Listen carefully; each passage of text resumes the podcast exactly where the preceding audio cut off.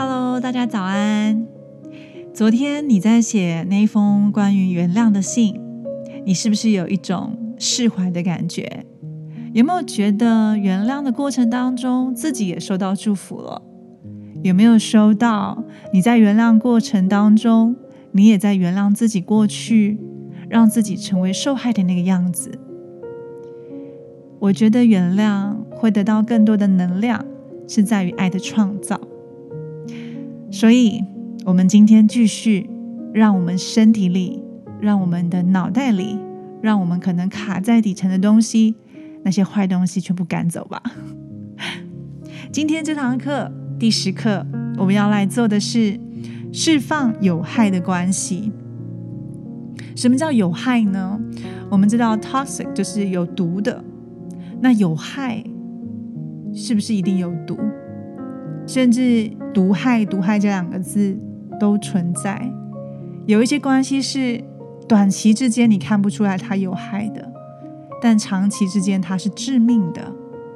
那种关系可能是出发点已经是基于不对的能量源，可能是来自于控制，来自于操纵，来自于欺骗，习惯性的用甜蜜的谎言去包覆。他一再而再的失轨的一些行为，这些都是有害的关系。我很喜欢在这个章节当中一开头提到的这一段话：如果你一直在黑暗中动手术，现在有足够的光线可以看清楚，那个躺在手术台上的病人其实是你自己。这段话其实好恐怖哦！我那个画面马上出现。假设我今天。一直存在这样子的环境当中，我以为灯没有照亮，却不知道自己正在受害。那其实就是一直让自己浸泡在一个非常非常有毒素的环境。就像我们长期使用那些像什么微波炉啊，你看不到的，但是其实它都存在那些毒素，对不对？或者是那些辐射量。那如何我能够真正能够释放有害的关系呢？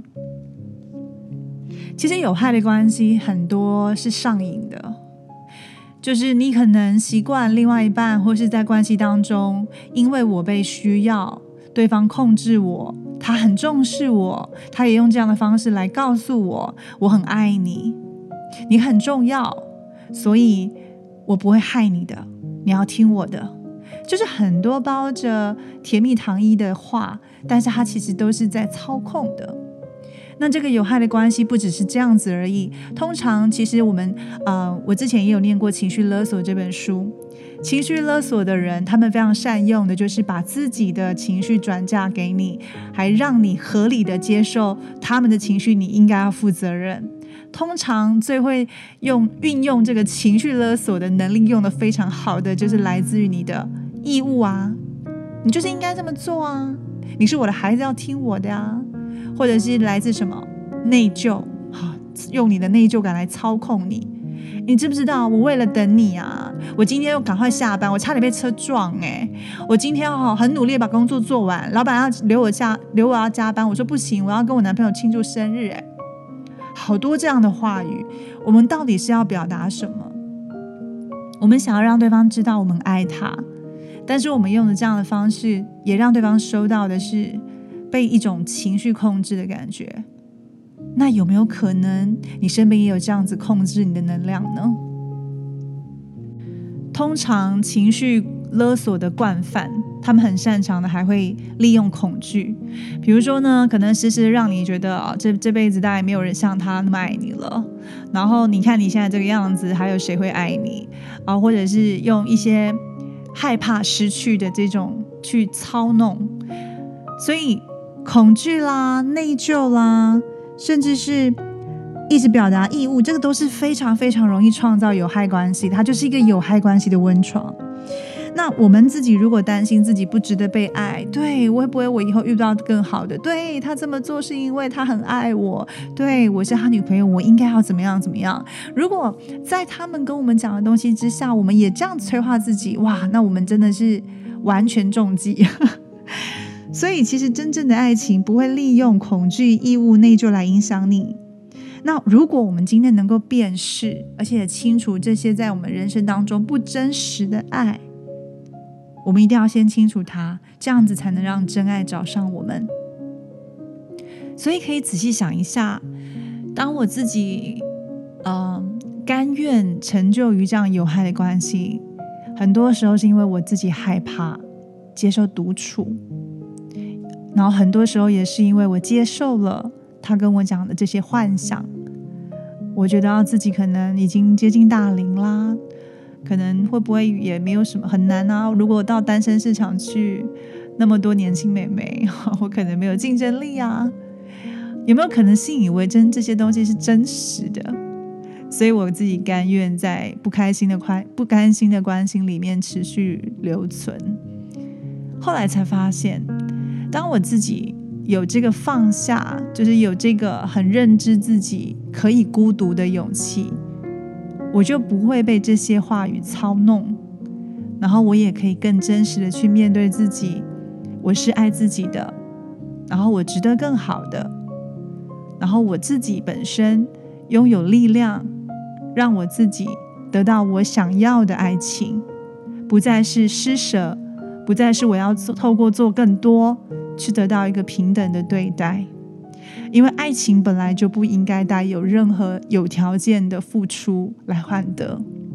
如果是有条件的付出，就更容易迎来患得患失。因为今天做得好，我就有奖赏。今天做不好，我就没有。那我永远都要去担心对方会不会改变他对我的爱情，他会不会今天换了主意、换了口味？那我就要一直去迎合。所以，当我今天是无条件的爱对方，对方也体验到我的无条件的时候，其实两个人爱的能量就不会建立在交换或者是一些呃关系上的层级，有分层次，就不会是这样的呈现。所以今天我们的练习就是要针对有害关系来做清楚了。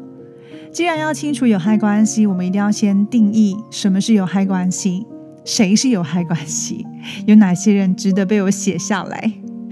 所以呢，拿出日记本，我们可以回答下列的问题。当然，在回答过问题的过程当中，一定会浮现出一些人出现出来，你都可以把它写下来。OK。什么样的关系可以称为是有害关系呢？可能当我刚刚在叙述有害关系的存在，不外乎是内疚，基于内疚、恐惧，或者是一种呃隐形的义务，觉得我应该要怎么样听他的，委屈自己的状态。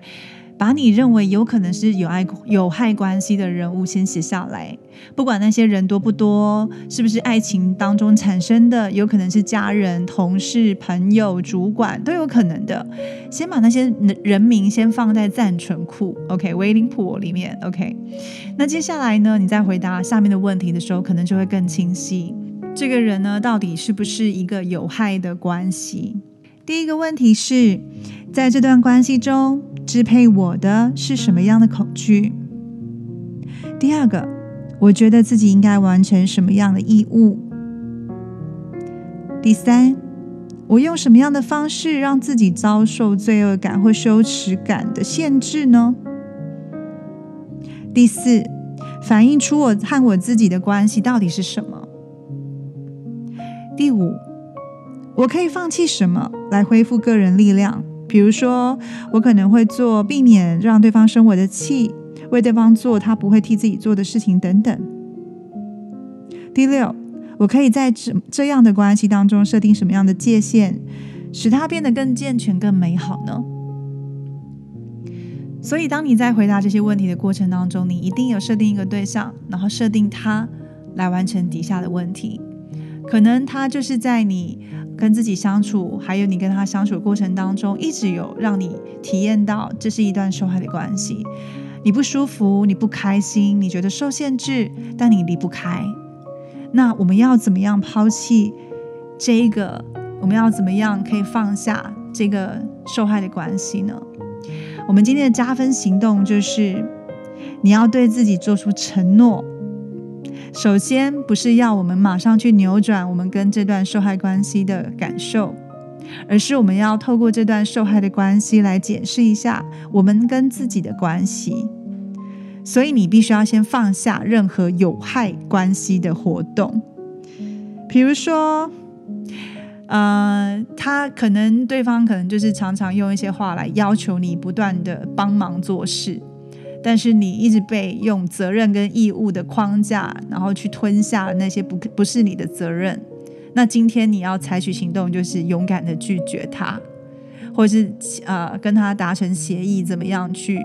呃，完成他要你做的事情，厘清两个人的责任关系，这个是举例啦。但是，就是今天的实际行动，就是让你自己可以采取一个不再伤害，或是你要尊重自己的举动。这个举动呢，是针对这个有害关系去做的。你可以跟他讨论，你可以跟他沟通，甚至是你可以做一些实际断绝的一些状态。比如说已读不回，我觉得这也是一种不错的，呃，就是练习阻断方法。好，可能听起来弱弱的，对不对？OK，所以你可以跟我分享你今天采取了什么行动，让你自己可以建立有害关系一个健康的界限。OK，好了，我们明天再见喽。